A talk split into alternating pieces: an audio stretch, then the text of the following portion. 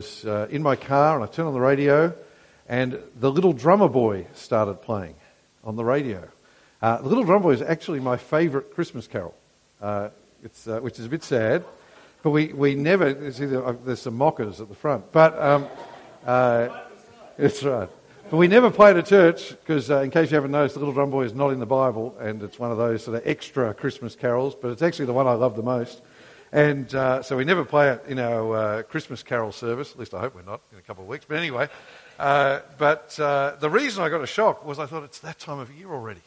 Now you can debate whether they should have been playing Christmas carols in November or not, but it just made me realise here we are. We're in November. Uh, it's the end of another year, and somehow uh, we've got to November in what has been, compared to the last couple of years, a relatively normal year. You know, no lockdowns or anything like that. How amazing is that? Uh, and because it's November, we're actually doing what we normally do in November, which is where I go around the different congregations that are a part of our church. Uh, and we just take a week out of our no- normal sermon series. We'll come back to 2 Kings and finish it off. Don't worry if you're worried uh, about that. But what we do is just think about what we're on about as a church in our partnership together of all these different congregations. And we think about uh, a chance to, to, to give thanks to God for what He has done in us and amongst us and through us, uh, and then to look ahead at what God uh, might do and what we are planning for 2023. So that's what we're doing today. Uh, it's what we call our Vision Sunday. Uh, so this isn't a normal Sunday sermon in that sense. There's going to be a few different elements to what we do today. Uh, first, we're going to have an opportunity just to pause, take stock, think about what we're on about, give thanks to God. Uh, and at that point, I'm going to invite you to give thanks to God for things. So uh, be prepared to potentially share something encouraging. Then we're going to open up that passage from 1 Peter 4. So just set that aside for the moment. We'll come back to it in the second part of my talk. Uh, I'm going to reflect on what we're on about as a church and what it means to be a part of that. Uh, and then thirdly, I'm going to share some plans and some key things for next year. So hopefully that sounds like a plan. I want to start by uh, praising God for what He has done this year and uh, in particular, do that in the light of what we're on about as a church. Uh, one of the reasons I go around the different congregations at this time uh, is to remind us that our church is a partnership. Uh, you might have just come along to this congregation, but uh, we are this wonderful, I think, partnership of these different congregations. We have these congregations at Carlton and Bexley North, and another one on a Wednesday morning at Bexley that some of you uh, also attend, which is wonderful. Uh, but by being united in our mission together and working together, we can do so much more than uh, we do just on our own as individual congregations. Uh, and I want you to remember that. Uh, you see, it's something wonderful. The book of Philippians talks about partnership in the gospel where we pray for one another, where we support one another, where we benefit one another. And so when something wonderful happens here at Bexley North, that is supported by the prayers and the giving and other ways from the people at Carlton. And when something happens at Carlton, that is supported by the prayers and the giving and the other means of support from the people here at Bexley North, which just enables us to do so much more as a parish, which I'll talk about in a minute. So, our vision statement for the whole parish is really a very simple distillation of what the Bible says a church should be on about. Uh, I always think if a church comes up with a groundbreaking vision statement, it's probably unhelpful because the Bible hasn't changed in 2,000 years in telling us what the church should be on about. So, what are we on about? We exist to glorify God. That is why we are here. In the end, everything we do is so that people will give the honour and the glory to God. And we do that especially in three ways. Firstly, we proclaim Jesus. The only way to know God, if the only way to find his forgiveness is through the good news about Jesus, then nothing is more important than telling people about Jesus. Isn't that right? Thank you for agreeing with me. Good. That's why proclaiming Jesus, front and center of everything we do. Then, second thing, we grow disciples. God doesn't just want people to become Christians, He wants us to grow more and more like Jesus. That is His desire for every one of us. So, again, that is why teaching the Bible is the center of everything we do, so that every person can grow in their knowledge and love of Jesus. And that's one of the reasons why we make such a big thing of gospel teams, for instance, during the week, and why we want every person to be a part of one of those. It's why we focus on the Bible in our children's ministry, in our youth ministry. We grow disciples. That is what we're here for. But then, thirdly, we're on about serving together. Uh, we are convicted from the Bible that God gives every person in His church gifts that we must use to build up the body of Christ. That is his church. So that's our vision as a church. That's us together, all the congregations of St George North. We exist to glorify God. We do this as we proclaim Jesus, as we grow disciples, and as we serve together. Well, how have we seen that happen this year? Can I tell you, there have been some wonderful encouragements in all of those areas this year. Uh, and I'm just going to share a couple. Firstly, just the fact that so many of our ministries have just happened this year is a great joy, isn't it? If you think back to the last three years, it's just wonderful that things have happened. So just the fact that Jitterbugs, you know, our, our outreach to mums and, and toddlers has started again here at Bexley North, I think is wonderful. Isn't that great? Because it, it didn't happen for a couple of years. That is great. The fact that Snack Youth is thriving on a Friday night just come and hang around St James Carlton on a Friday night and see all the teenagers there is wonderful. And the fact they could go away on Fit Camp uh, a month or so ago is just spectacular because it hasn't been able to happen for the last couple of years. If COVID ha- has taught us anything, it is that we should be thankful for the ordinary things, I think, for the, for the bread and butter things, if you like, and see how amazing they are. Uh, that Kids Plus is back up and running at Carlton on a Friday afternoon, God willing it will open again here at Bexley North at some point when, when there's the right number of kids and leaders. But do you know, last week at Carlton on a Friday afternoon, there were over 100 kids there on the site hearing about Jesus. That is wonderful. That is amazing news.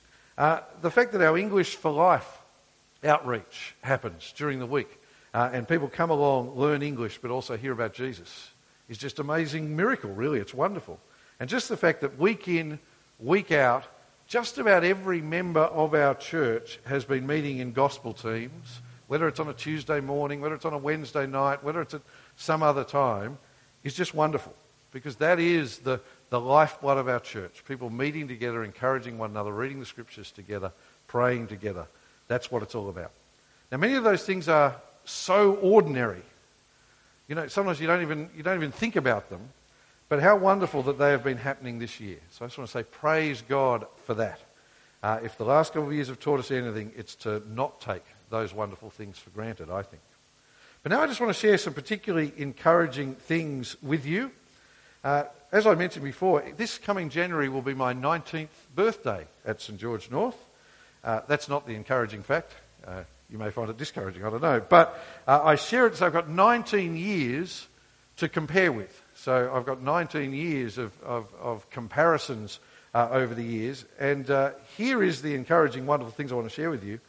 This year, which isn't even over, you know, this year has seen new, more new people come to our church services than any other year. You know, that is amazing. I expected more of a response from that. that uh, when uh, Lex was joking with me before. When, uh, when I went to Kenya and preached over there, I got up and said, Hi, I'm Phil from Australia. I went, Oh, man, you know, here I tell you, there's more new people come to church. And I go, Oh, you, you're a, be a bit more African. Say Amen. Amen. There you go. Yeah. Uh, more importantly, it's that more of those people have locked in and joined our fellowship than ever before, which is wonderful. Uh, Josh crunched some numbers for me as we looked at the roll here at Bexley North. There've actually been 20 new people connect in over the last two years.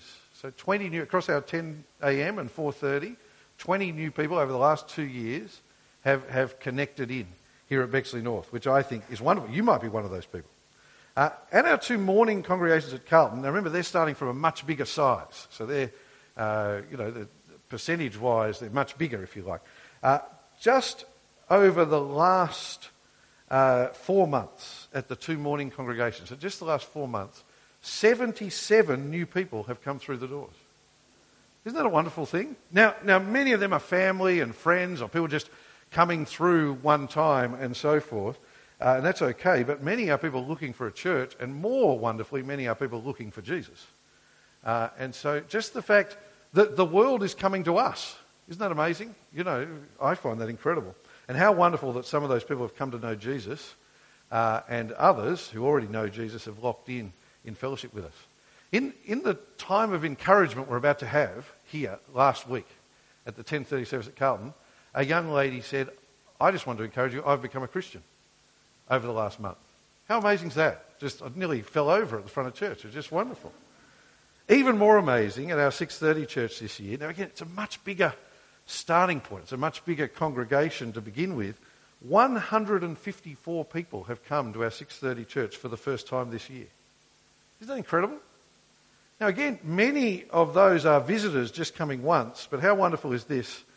18 of those new people have joined in in gospel teams, which says to me they've, they've locked in, they've connected with the church, and if they weren't believers, they've become believers.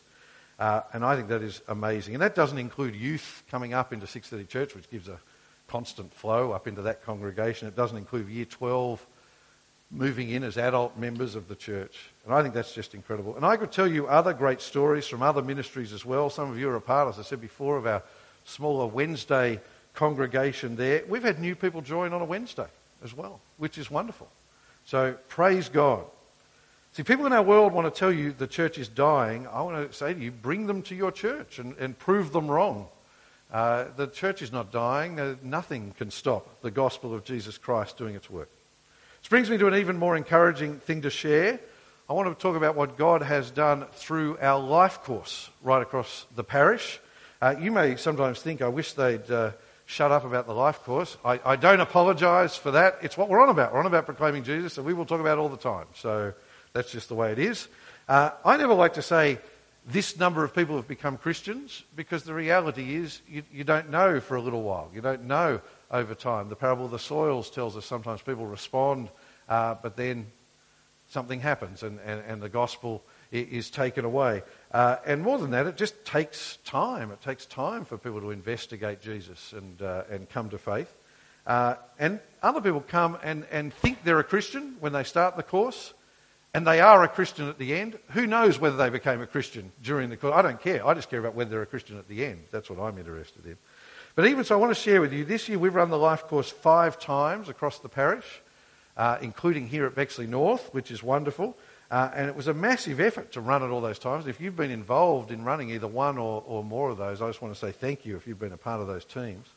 Uh, but how wonderful that when we, when we ran that earlier in the year here at Bexley North, 15 guests came along, and of those, seven continued investigating the faith. Isn't that wonderful? I think that's incredible. That is a, that, that is a miracle of God. You, you know, this is, this is something outlandish that God has done. Across the five times we've run it this year, even now there's one week to go, uh, and you can pray for our next door neighbour, who, God willing, is, is going to the life course today at Carlton. Uh, do you know, 64 guests have come to the life course. Isn't that amazing? Give me one of those amens, you know, a bit of excitement. Six, uh, 64, and I'm not talking about church members who've come, by the way. That's hundreds of people. And I'm not talking even about church members who don't know Jesus who've come. I'm talking about 64 friends and family who otherwise don't know Jesus, who've been invited along by us, the members of St. George North, and have heard about Jesus. Because the thing about the life course is it doesn't pussyfoot around, it just sets out the gospel for people. You know, people hear the gospel when they come along. Uh, but here's what I really love about that. Think about this. If 64 people have come how many must have been invited?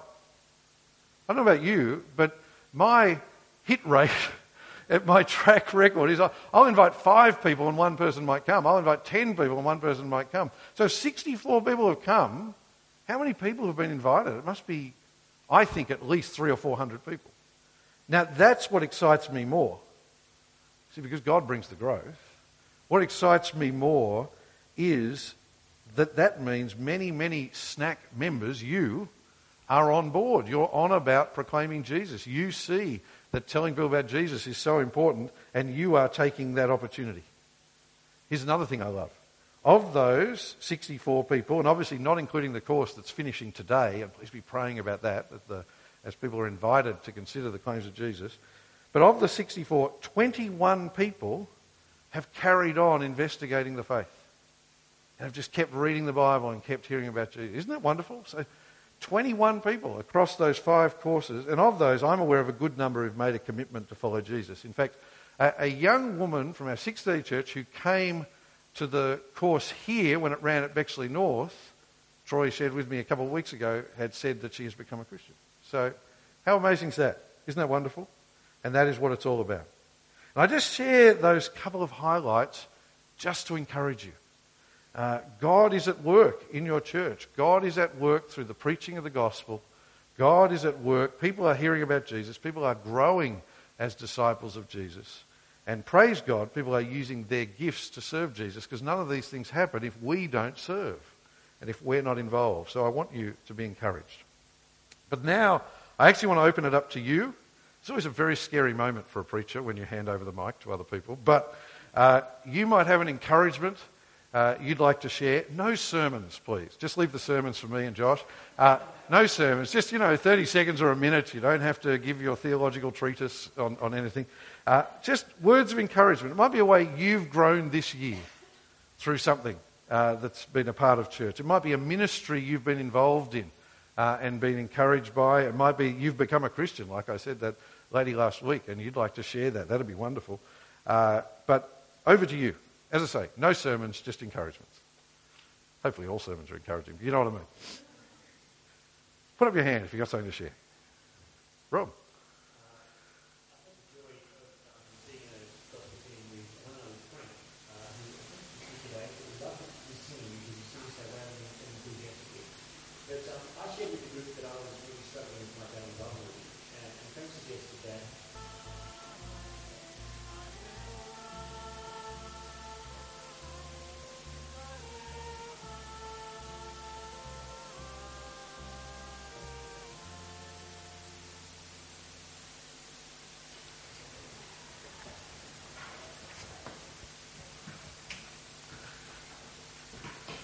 Please uh, turn now to our reading we had from 1 Peter 4. Turn that up in your Bible. I, there's one other encouragement I wanted to share, just uh, briefly. Uh, and somehow uh, our student ministers are all away today. I looked at Josh. He said, I didn't approve it. I said, I didn't approve it. So we don't know where they are. No, they're on holidays. Um, uh, but uh, how wonderful. I, I just think we, we always have wonderful students come and serve amongst us. But I think Lama and Marcus and Naomi are, are excuse me, doing a bit of a comparison, a cut above in terms of their way they've thrown themselves into the life of our congregation. And uh, we should be so thankful for them. And how wonderful that Lama is considering mission service. Uh, and uh, I want to again encourage you.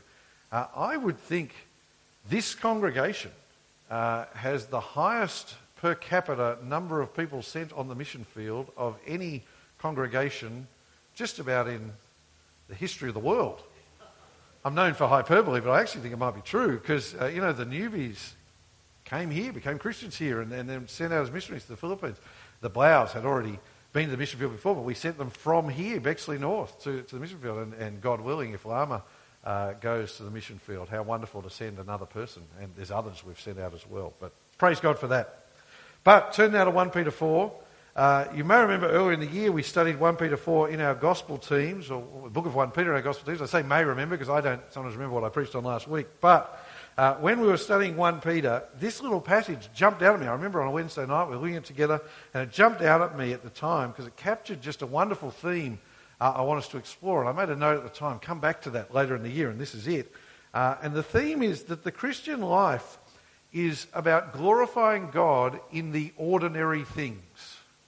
Christian life is about glorifying God in the ordinary things. So come with me to verse 7. So it starts off, it says, Now the end of all things is near. Now that is a far from ordinary thing. That is a massive statement. That is that incredible truth. Jesus is coming back in glory to judge the living and the dead. This world is not going on forever. God has appointed a time for the return of Jesus. Now, that is actually a massive theme of all the scriptures. In fact, it's been a theme of Every book we've studied at church on a Sunday in our gospel teams this year Matthew's Gospel, 1 Peter, uh, Hebrews, even 2 Kings. But that's because it is one of the fundamental truths of Scripture.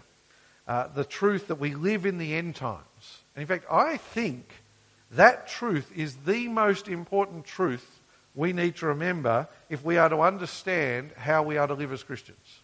The fact that we are living in the end times. To be a Christian is to be someone who is waiting for Jesus to return. That's what it is to be a Christian. We are waiting for Jesus to return. He has done everything he needs to do in his first coming. He's died for your sins. He's risen, like we just sang, to defeat death once and for all. And so now, Jesus can return at any moment in glory Uh, we're not waiting for something else to happen. Nothing else needs to happen. In fact, the only reason Jesus hasn't returned is to allow the gospel to be preached so that more people can find the salvation that we have found. And so to live as a Christian is to live in the light of the return of Jesus. Christians are people who are living waiting for Jesus to return. So, what do we do while we wait? Well, to, to sum it up, we live for God's glory, like I said before, while we wait. And that's how it puts it at the end of our little passage. So, jump down to the end of verse 11. It says, you know, so that God may be glorified through Jesus Christ in everything. To him belong the glory and the power forever and ever. Amen. So, so we live waiting for Jesus to return.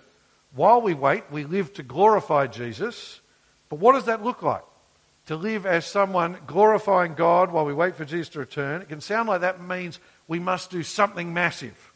You know, and some people will do massive things to, to glorify God while they wait. Some people will get on a plane and take the gospel to, to people who've never heard it before. Some people will, will, will preach the gospel to, to football stadiums full of people.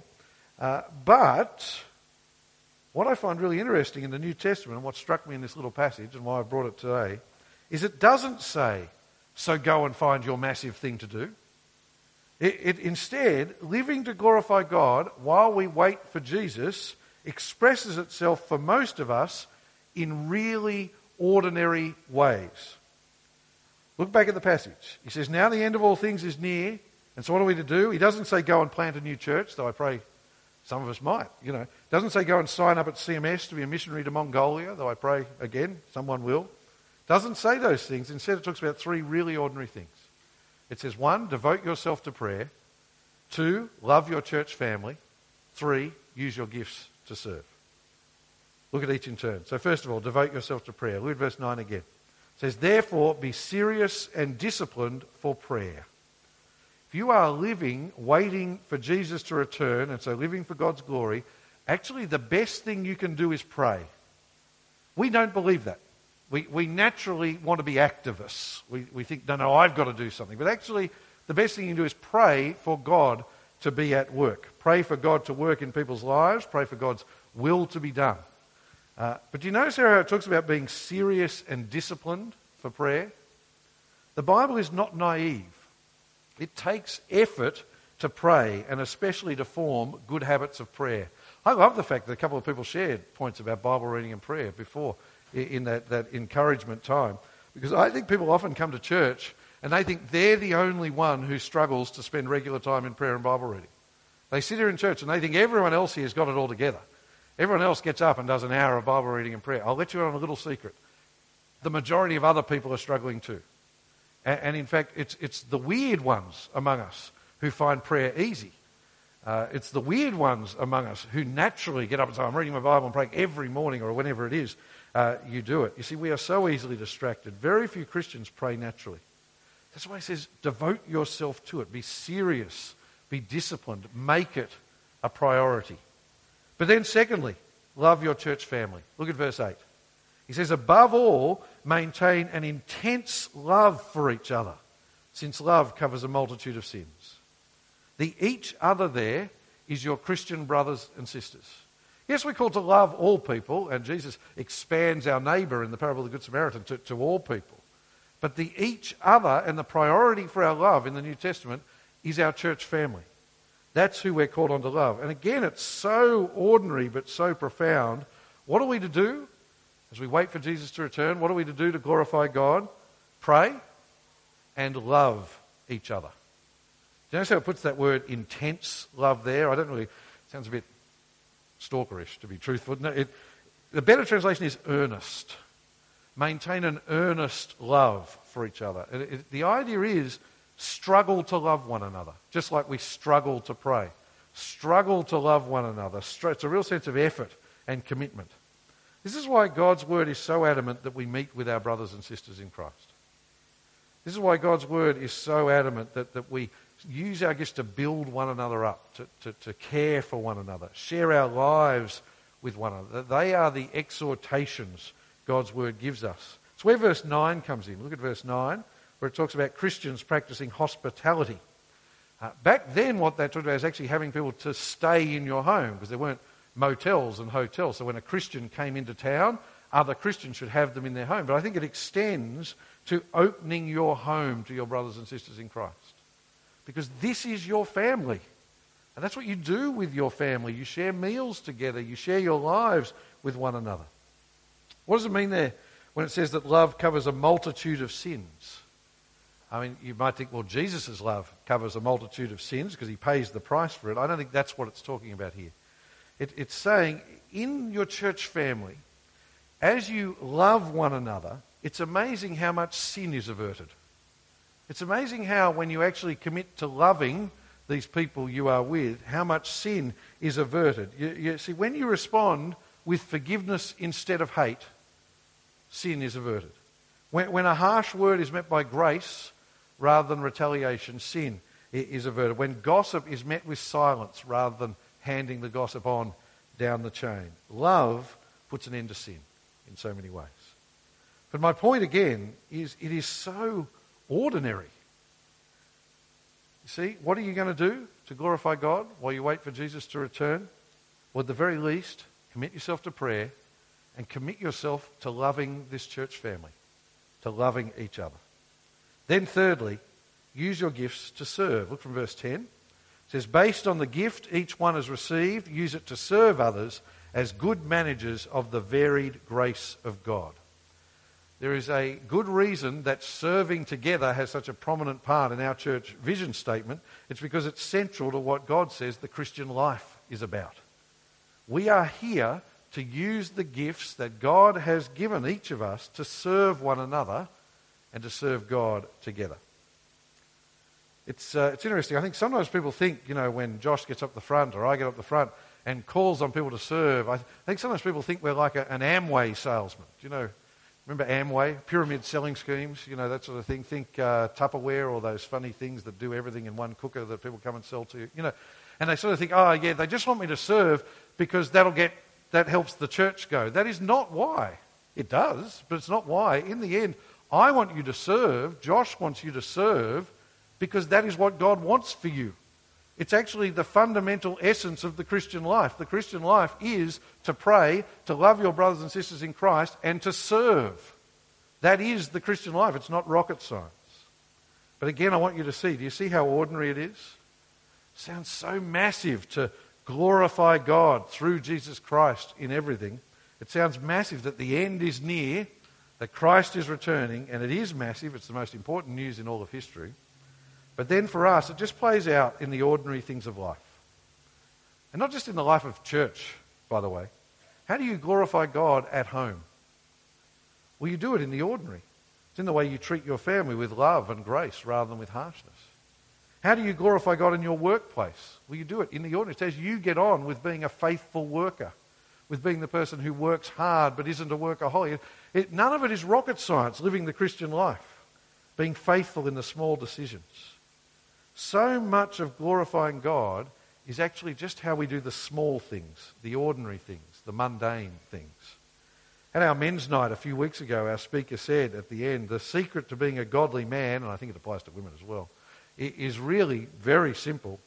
90% is just turning up. 90% is just turning up. And what he means is it's just persevering in doing the faithful, ordinary things of the Christian life. Being at church every week to encourage your brothers and sisters in Christ. Getting along to your gospel team with an encouraging word every week. Using your gifts in service. Spending your time in prayer. It's so ordinary, but it's so wonderful. See, that's what we're on about as we talk about glorifying God by proclaiming Jesus, growing disciples, and serving together, these things can sound massive, but actually it happens through us doing the ordinary things. See, the key to us as a church glorifying God is not so much great programs and ministries, though that is great. I'm so thankful we have a great youth ministry. I'm so great, grateful we have these great children's ministries. But actually, the key is it's ordinary Christians like you and me being gripped by the gospel and then living to glorify Jesus in the ordinary things. Every one of us committing ourselves to pray. It's every one of us just quietly sharing Jesus with our family and friends. It's every one of us speaking the word of truth in love to one another to build one another up as disciples. It's every one of us using our gifts to grow the body of Christ. They should just be the ordinary things for us. I pray they are. But how wonderful that we can do those ordinary things to glorify God as we wait for Jesus to return. I think that's wonderful. Now, I want to look ahead to next year. What are some ways we'll have the opportunity in 2023 to glorify God as we wait for Jesus? I want us all to commit or recommit ourselves, for many of us, to doing these ordinary but wonderful things. And I've got three. The first is let's commit ourselves or recommit ourselves to prayer for our church. Isn't that the, the best thing we can ever do? That's why the most encouraging, they were all encouraging these before, but it's so encouraging to hear Rob talk about prayer and other people talk about prayer before. But I am conscious, as was shared there, how many of us struggle with establishing good habits of prayer and uh, Bible reading.